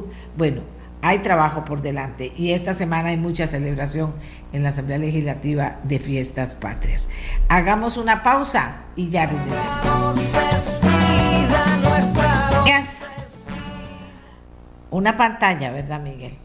Eh, bien, amigos y amigas, tenemos que hacer un cambio de Zoom a teléfono con el presidente de la Corte Suprema de Justicia, el doctor Fernando Cruz, para poder conversar con él sobre bueno, sobre varias cosas, pero sin duda alguna la elección de presidente o presidenta de la Corte ha llamado la atención porque ha sido larga, pero también ha llamado la atención sobre la figura del presidente de la Corte, sobre las responsabilidades del presidente de la Corte, sobre por qué no se han podido hacer cosas por parte del presidente de la Corte o la presidenta. Entonces, eh, nos pareció interesante conversar con él él ha aceptado nuestra, nuestra entrevista y entonces estamos listos para que en el momento en que ya esté conectado, ya sea por Zoom o por teléfono, pueda estar con nosotros. Perfecto. Está listo don Fernando Cruz por teléfono. Lo saludamos, don Fernando. Muy buenos días. Gracias por aceptar nuestra invitación. Eh, ojalá nos dé tiempo de poder hablar, porque son respuestas concretas, no es cuestión como de, respuestas que se vuelvan muy largas porque no nos alcanza el tiempo. Pero lo saludo y le pregunto, ¿qué hace el presidente de la Corte Suprema de Justicia, don Fernando? No, no le escuché bien. ¿Qué hace el presidente de la Corte Suprema de Justicia? Ah, bueno, pues estoy regresando de unas vacaciones que había postergado por mucho tiempo y, bueno, ahora me reincorporé a la sala constitucional ya plenamente porque antes solo iba a las sesiones de acciones de inconstitucionalidad. Ya dejé el cargo de presidente y sigo en la sala, en la sala constitucional, doña Amelia. Y como presidente de la Corte o cualquier presidente de la Corte, ¿qué es lo que hace?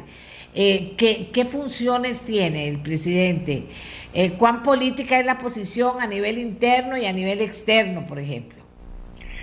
Mire, eh, es que tal vez para el ciudadano de común o, que no tiene contacto, que no tiene por qué tenerlo con relación a lo judicial, el presidente se encarga básicamente de lo, de lo administrativo eh, y el, el, Poder Judicial es un poder bastante amplio, son 13 mil funcionarios con muy diversas funciones, porque ese es otro tema a nivel nacional y lo que es es cuestión administrativa y debo reconocer, lo, he dicho varias veces, que tiene un cuerpo, una, un, una, un grupo de funcionarios y funcionarias administrativas con distintas especialidades no jurisdiccionales muy, muy capacitado. Pero el, el presidente tiene que impulsar eh, la, las reformas o la administración y también eh, organizar la agenda que es muy cargada de, de sesión de corte los lunes, que es obsesión sobre cuestiones administrativas, que yo creo que a veces el ciudadano no, se, no, no distingue que en lo jurisdiccional los magistrados no tienen que intervenir salvo que haya una acción disciplinaria. ¿Por qué? Porque cada juez, aunque sea el juez de más del rango más de, más bajo rango, es un juez independiente sobre el cual nosotros no podemos dar ni instrucciones ni intervenir, incluso no no llamar para decirle cualquier cosa, sino si hay algo incorrecto que sea institucionalmente orientado. Entonces, ¿de qué manera cree usted que esto de, de, que claramente administrativo termine afectando a otras áreas y cuáles? Bueno, yo creo que yo creo que no. Lo que pasa es que a mí me parece que hay cosas que hay que reformar. Eh, si, por ejemplo, la agenda de corte con la el recargo de funciones que tiene corte plena no es funcional no es eficaz, es muy lento y ese es un tema que hay que resolver. Lo puedo decir ahora desde otro ángulo, en otra posición. y se, he señalado incluso que hay que pensar bien en darle un poco más de poder al presidente para que tenga mayores ejecutividad. Hay un, problema serio en el manejo de una agenda que lo ha señalado, eh, lo ha señalado el Estado de la Justicia, la concentración excesiva de funciones en corte plena. Ese es un gran tema, eh, como lo es el tema también de la mora judicial, sobre el cual siempre se tiene un ojo puesto a través de la Contraloría de Servicios, pero la mora judicial es, es, el dolor de cabeza de cualquier sistema judicial en el mundo. Don Fernando, ¿por qué la elección de su sucesor ha costado tantas votaciones? Bueno, porque no hay un consenso sobre un candidato. Eh, no, no, se no se logra que un grupo de 12 magistrados estén de acuerdo con un candidato. Y son valoraciones objetivas y subjetivas para determinar eso. Y la Corte en eso evidencia que está muy atomizada. En otras épocas, por ejemplo, don Luis Paulino fue reelecto sin mayores eh, contratiempos pero ahora eh, no nos ponemos de acuerdo a pesar de que las votaciones se reiteran según lo supe porque yo hasta ahora hasta hoy me estoy eh, reincorporando pero me parece que que lo que es lo que sería de fluidez es que si ya hay varias votaciones y van quedando dos candidatos entonces que los candidatos que quedan con menos votos se adhieran alguno de los dos y resolver el tema. Ah. Pero como ninguno quiere, porque piensa que tiene alguna oportunidad, estamos en ese entrabamiento y yo creo que no, no, no nos hace un, no nos deja bien parados ante la opinión pública. ¿Cuáles son las desventajas de que el voto sea privado y cuáles las ventajas, don Fernando? Vea, yo creo que el, el voto privado, que, que, es como una tradición que hubo en un Estado menos transparente, en una visión política menos transparente, muy antigua, la ventaja que tiene es que el, presidente no, no puede amarrar votos de antemano y hacer componendas eventualmente, el que, el que aspira. Esa es una ventaja. La desventaja es que nos deja frente a la opinión pública como una, una elección que tiene una alta opacidad y creo que estamos en una época de transparencia. Yo me inclino por, por pensar que el voto tiene que ser tiene que ser eh, transparente, porque porque cada magistrado debe, debe, soportar esa presión, porque para eso es que está ahí. Eh, yo no creo que, que, debamos, entre compañeros, tener como un sistema casi masónico de bola negra y bola blanca para eso. Me parece que, que lo que yo me inclino por eso. Lo que sí creo es que es muy difícil, si la norma expresamente lo dice, que uno pueda este, ignorar lo que esa norma dice, no, no importa las interpretaciones que uno señale. Sí creo que el magistrado puede públicamente decir cómo, cómo va a votar. Eso me parece que sí. ¿Y cuáles son las ventajas para el magistrado? Para el, para no lo va a poner así, no para el magistrado, para la administración de justicia. ¿Cuáles son las ventajas? Bueno, las ventajas es que las personas van a saber cuáles son las razones por las que uno vota y cuáles son, cuáles son, porque más que todo no debiera ser solo un tema subjetivo, debiera ser un tema objetivo. ¿Qué, qué es lo que a qué responde el candidato y qué, qué se piensa que va a hacer, ¿verdad? Me parece que es mejor eh, para para que sepamos por qué se vota y qué representa esa persona que me parece que en el caso nuestro desde el 2017 se evidencia una disfuncionalidad que requeriría una reforma integral. ¿Qué habilidades que usted tiene cree que debe tener la persona que ocupe la presidencia de la Corte?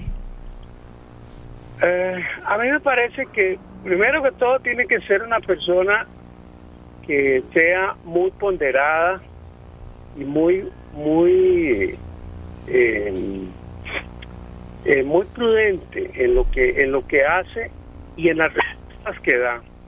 Porque es muy es, tiene a su cargo no solo el tema de los jueces y juezas y el ministerio público todo eso en la coordinación sino que hay sino que hay actores como serían los los gremios que ahora tienen una gran participación que no existía hace 30 años y yo creo que él él es como el gran componedor el que va llevando, va midiendo cómo están las aguas y no se involucra en, las, en, esas tempestades, porque si no, entonces la presidencia no funciona. Yo lo vi bien con la forma en que actuaba Luis Paulino Mora, por ejemplo, que, yo cuando ingresé a, corte, él era el presidente de la corte.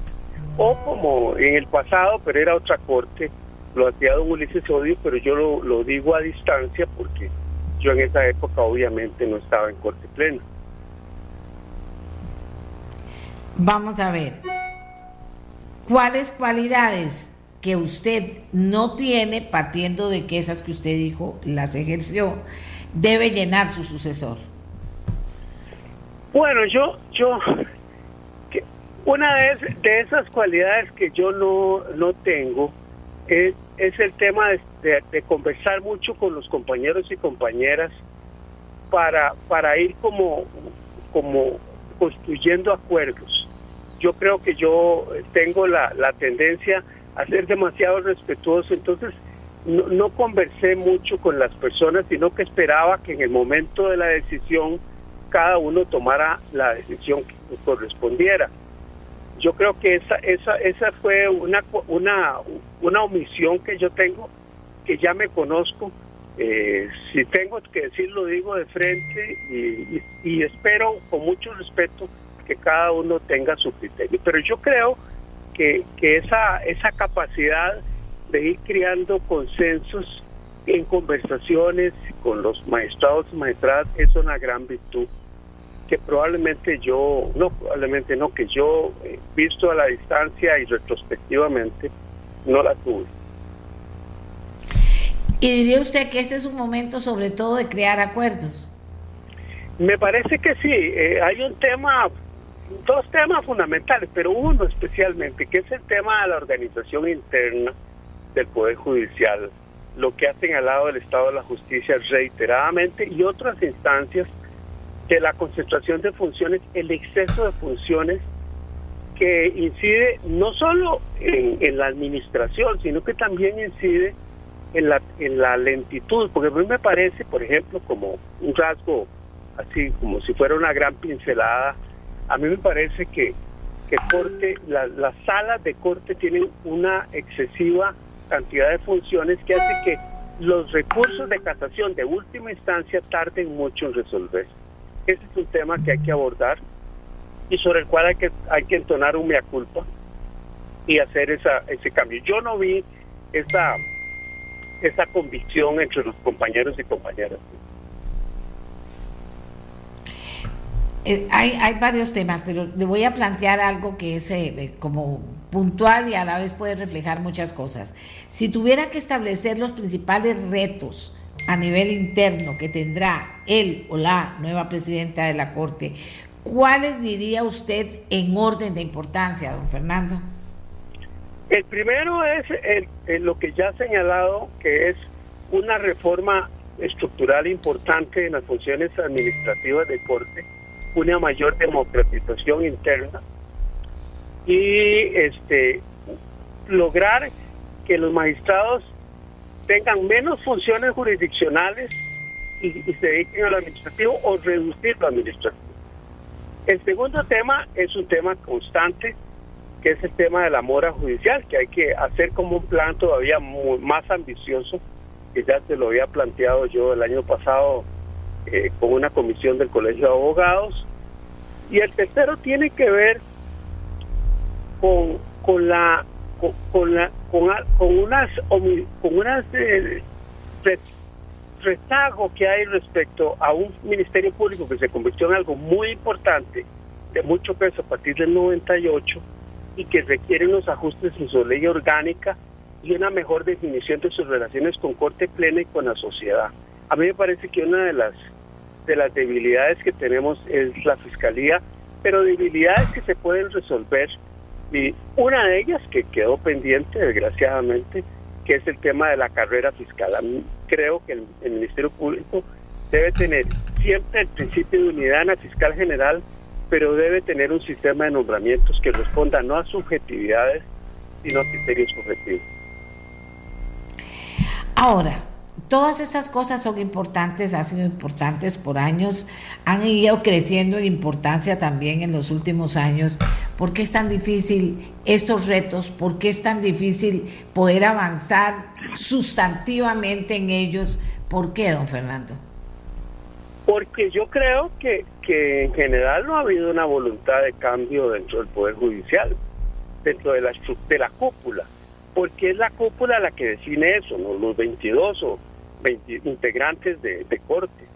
Yo creo que no ha habido esa convicción. Vea, cuando tuvimos la crisis del 2017 y yo quedé presidente en el 2018, había un tema fundamental que es el tema de la reforma administrativa y la redistribución y desconcentración de funciones de corte plena. Ese grupo fue el que menos interés tuvo de parte de todos los magistrados y magistradas reconociendo que probablemente yo no le di el impulso que debía, pero eso ese, ese, en ese tema no ha habido como una inquietud, que creo que ahora algunos, algunos de los de los candidatos o candidatas le ha prestado atención. Vea, el otro reflejo que no hay, hay voluntad de cambio muy grande es que cuando discutimos como tema prioritario la forma de elegir magistrados y magistradas, la mayoría de los magistrados y magistradas dijeron que no había que hacer cambio porque no se le podía decir a la Asamblea ni sugerirle cómo, qué cambios debía hacer en un sistema que tiene muchas debilidades y opacidades. Así es que yo creo que lo que falta es construir un consenso de las reformas urgentes, pero que sea esa voluntad se pueda dar y que juntemos, por supuesto, con el apoyo de, en los casos en que se requiera, del Parlamento para esos efectos. Si señalo algo como, como una una nota al pie. A mí me parece que los partidos políticos no tienen una visión integrada, bien estructurada de qué es lo que debe ser el Poder Judicial. Son como chispazos. Entonces, ah, bueno, no hay que cambiar el sistema de elección de magistrados y magistradas, entonces ya que no sean ocho años y que no haya una cierta permanencia, sino que cada cuatro años. Bueno, ¿y eso por qué? ¿Cuál es la razón de eso? Y todo lo demás parece como que, que está en la, en, en, la, en la penumbra. Eso me parece que hace falta, porque, por ejemplo, si usted dice, hay, hay este, mora judicial, si existe lentitud, pero si usted tiene una regla fiscal que dice que si no hay un determinado crecimiento en la producción, en el Producto Nacional Bruto, usted no puede crecer, entonces usted está diciendo, mire, no puede haber, aunque se necesiten más jueces, no puede haber crecimiento ahí. Entonces, quiere decir que cuando se toma esa definición, lo judicial no es prioridad, pues lo prioridad son las cifras contables, cosa que yo respeto. Pero entonces también ahí hay, ahí hay una, una eh, falta de una visión política y busque los programas de los partidos para ver qué es lo que se, dice. Usted dice, saque el Ministerio Público del, del, Poder Judicial. Bueno, pero eso por qué y para qué. ¿Cuál es, cuál es la, la cuál es la, la reforma integral que usted plantea? Y eso yo creo que le hace daño al país, al Poder Judicial, a la institucionalidad. No, Fernando, pero entonces hablemos de perfiles, de perfiles de los magistrados, de perfil del presidente o presidenta de la Asamblea, de perfil, eh, perdón, de la Corte Suprema de Justicia. hablemos de perfiles, o sea, eh, vamos a ver, es que pecan de respetuosos, deberían ser más respetuosos, menos respetuosos, más políticos, hablar más, eh, eh, qué es lo que deberían, cómo deberían ser, porque obviamente lo que, ah bueno, deberían incidir más en provocar que un presidente o una presidenta de la Corte actuara con una ruta o dejamos que él ponga la ruta o ella ponga la ruta que él quiere. ¿Cómo está eso para no caer en lo mismo, que también no depende solo de una persona ahí como en la presidencia, sino de un equipo que trabaja totalmente colegiado? Bueno, eh, eh, creo que, que, usted señala algo que, que yo lo experimenté eh, no se puede uno mover si Corte no está respaldando. Y esa administración, esa, esa mixtura, esa indefinición, yo creo que debiéramos buscar un sistema que permita que un grupo, el presidente o un grupo de magistrados y magistradas, pero más pequeños, sean los que le den el dinamismo. Usted no puede gerenciar con tanta discusión y con tanta con órganos tan, tan lentos para discutirlo todos los temas. Entonces yo creo que, le doy un ejemplo, por ejemplo, este, en las propuestas de, corte, para hacer la agenda uno pone una parte de propuestas que son sin discusión. Usted no tiene idea de la cantidad de veces que se paralizaba la, las propuestas porque se consideraba que debía haberlo corte, entonces hay que dejarlo para que corte lo vea. ¿Cuántos asuntos veíamos? 30 y la agenda era de 150 asuntos. Eso me parece que es, eso respondería a una reforma. Un, perfil es un poco más difícil porque la forma en que se elige al presidente es de valoraciones subjetivas de magistrados y magistradas para elegir un compañero. Y esa parte subjetiva incide más que un tema de perfil. Pero sí crear los consensos y reducir los órganos que tienen que ver con administración para que haya mayor eficacia. Yo tengo la idea de que es mejor ejecutar y luego rectificar que discutir y no hacer nada. Que eso, es lo que pasa. Discutimos y discutimos y nos quedamos paralizados. Dicho sea de paso, gracias a Dios, como le digo, hay un grupo muy importante de jerarcas administrativos con especialidades en administración, en planificación, que le dan a la Corte un gran dinamismo porque la Corte tiene también muy buenos indicadores de ejecución del presupuesto, de planificación, etcétera que eso lo ha dado y, mejor que muchos ministerios. Pero para poder mejorar, debemos nosotros este, desembarazar a corte plena de tanta función y concentrar más y tomar riesgos.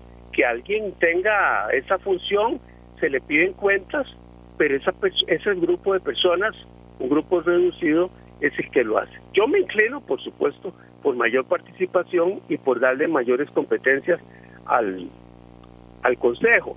Pero el problema es cómo lo hacemos en armonía con la Constitución sin que se requiera una reforma constitucional, porque ahí sí que entonces naufragamos para poderlo hacer. Don Fernando, eh, eh, digamos, es una valoración, pero siente uno como que hay una contención en los magistrados, bueno, lo siente en relación a opinar afuera de cosas que puede opinar y con argumentos o que puede decir que no opina con argumentos también. Siente uno eso. Es solamente a nivel, lo siente afuera, hacia adentro también se da esa contención de no entrarle a las cosas, de no plantear las cosas, de no enojarse por las cosas o de habilitar soluciones. ¿Cómo está a nivel interno eso? Bueno, sí hay una contención. A mí me parece que que sobre temas de corte y administrativos, eh, bueno, la presidencia o el presidente o presidenta deben de tener una, una gran soltura. Yo traté de ser muy comunicativo, incluso polemizando, pero los magistrados y magistradas deben de tener, desde mi perspectiva, una mayor posibilidad de hacerlo conforme a criterios de mucha prudencia, pero de mucha claridad. Pero también a lo interno es cierto que pasa lo que usted está señalando eh, hay mucho silencio. Entonces, el presidente, por lo menos yo como presidente percibí esa falta de, eco o de resonancia para poderlo hacer, aunque en muchas cosas las comisiones tienen un gran papel.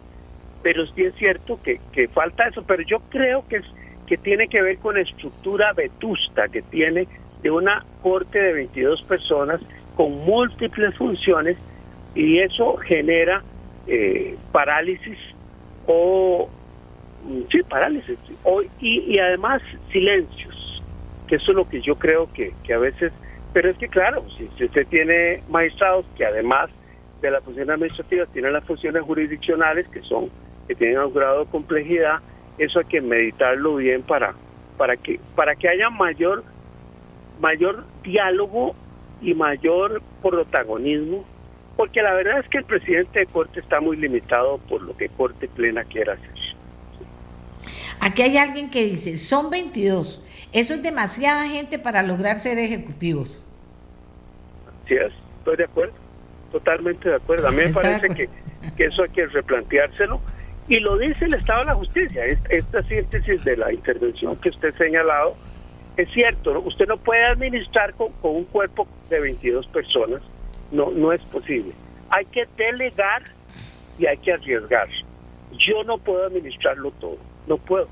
Eh, y además, es que no uno no se... Eh, es interesante porque muchas veces el, Parlamento elige a un juez supremo que va a resolver cosas jurisdiccionales, pero está eligiendo también a un administrador. Esas, esas aguas habría que dividirlas y dejar en la función de mucha independencia en el tema del, juez supremo en relación a los otros jueces al interior y ver la administración en un sentido más amplio, que me parece que contamos con los funcionarios y funcionarias que en materia administrativa y de personal o de recursos humanos son muy calificados. Don Fernando, hay muchos temas de los que la gente quiere hablar. Yo en eso también soy respetuosa, peco de ser respetuosa, diría, diría yo.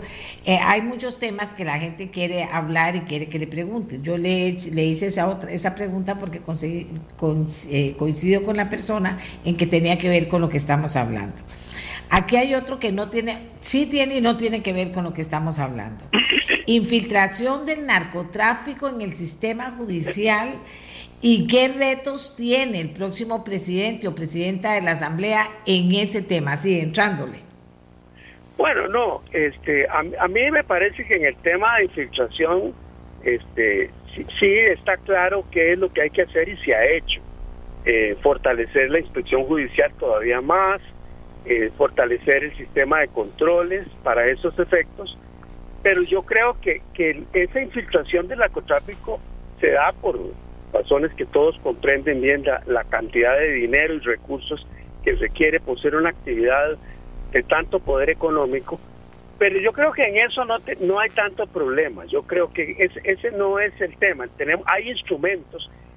Creo, creo que sí, hay que fortalecer la inspección para esos efectos y tener también fortalecer el tema de las eh, de las eh, funciones de inteligencia para detectar en distintos lugares del país, todo el territorio, que, que no hay que perder de vista que es todo el territorio, son más de no sé cuántas cientos de oficinas, pero este para tener información preventiva para poder detectar a dónde hay debilidades, que eso se hace y yo como presidente recibí informes, claro que hay que hacer las cosas conforme al debido proceso, puede haber sospechas, pero uno tiene que establecer una estrategia para que eso se pueda concretar en una acción disciplinaria o en una acción penal. Se hacen al lado temas como por ejemplo que en, el, en la intervención telefónica a veces surge la intervención de un juez o de un funcionario judicial en una acción en favor de los narcotraficantes, pero hay muchas limitaciones legales y estratégicas para que eso reviente, porque entonces si no, la investigación integral se cae porque en temas como este o el de corrupción, la investigación preventiva lleva mucho tiempo. Puede haber un caso de narcotráfico que dure seis meses, ocho meses, o puede haber casos de, corrupción que duren dos años en investigación preventiva antes de que el asunto reviente ante la instancia judicial. Pero en cuanto a estar infiltrado con personas que tienen o que responden al narcotráfico, esa valoración, ¿cómo la hace, don Fernando?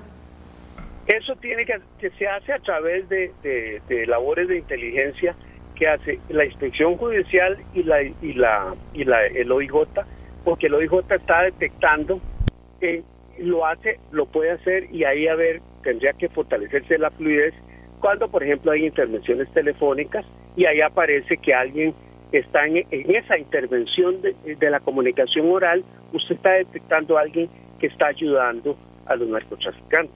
Pero ¿cómo hace para, para que eso usted lo, lo intervenga directamente sin echar a perder una investigación de mucha trascendencia? Don Fernando, nos quejamos todos de una u otra manera que la educación en nuestro país se ha ido debilitando, que los también la gente habla de valores y principios, pero que la educación, la educación, el, saber expresarse, el saber escribir, leer, y ahí vamos subiendo, subiendo, subiendo, hasta los grados más altos.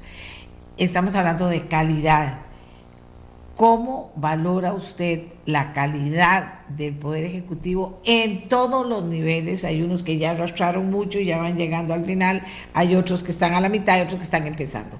Pero ¿cómo valora usted? ¿Es importante o no es importante reforzar la calidad de cada uno de los miembros que trabaja y ejerce en la Administración de Justicia?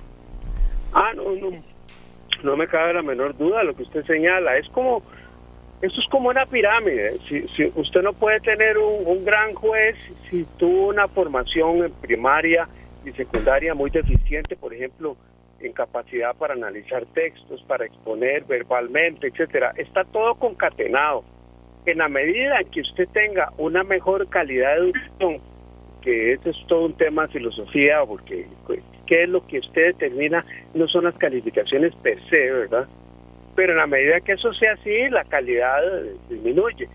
Vea que en el tema de la formación de abogados en las facultades, tuvo que ponerse un examen en, el colegio de abogados para poder discriminar de alguna manera. Entonces, eh, la, la, pregunta sobre los currículos, que, cuáles son los, los el, sistema de, la, la malla curricular de las distintas facultades, eh, hay mucho que hacer y, por supuesto que, que no era como cuando yo me formé que había solo una facultad con sus defectos y sus virtudes, y ahora, sino que ahora hay una gran cantidad de, universidades que forman abogados y algunas de ellas probablemente tienen muchas debilidades, pero el tema puede ser que venga desde el tiempo, desde el problema de la secundaria y la primaria, aprender a leer, a tener sentido crítico en la lectura, a exponer, a saber exponer, a saber escribir adecuadamente.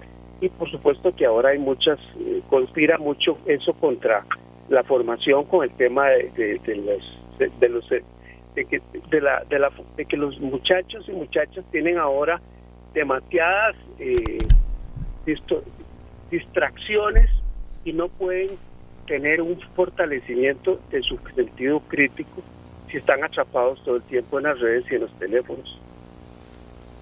¿Qué características quiere tener cualquier empleado que quiera formar parte de la administración de justicia de un país? Porque hay de todo, hay un criminólogo, pero hay un abogado.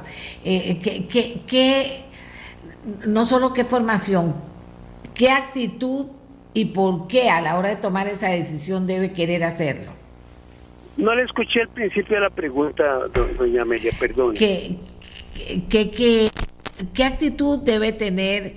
qué características debe tener, cómo se identifica una persona que quiere formar parte de la administración de la justicia, porque puede haber un criminólogo, pero también abogado, también puede haber, no sé, de, de muchos matices, es finalmente la lista de quienes podrían, de quienes integran la administración de justicia.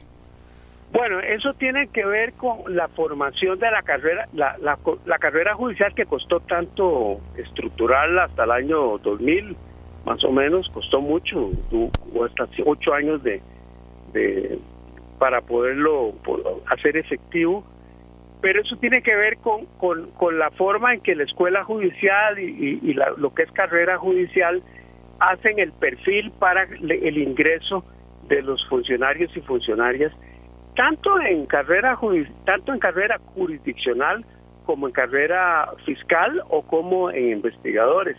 Eso me parece que eh, trasciende una simple prueba de conocimientos.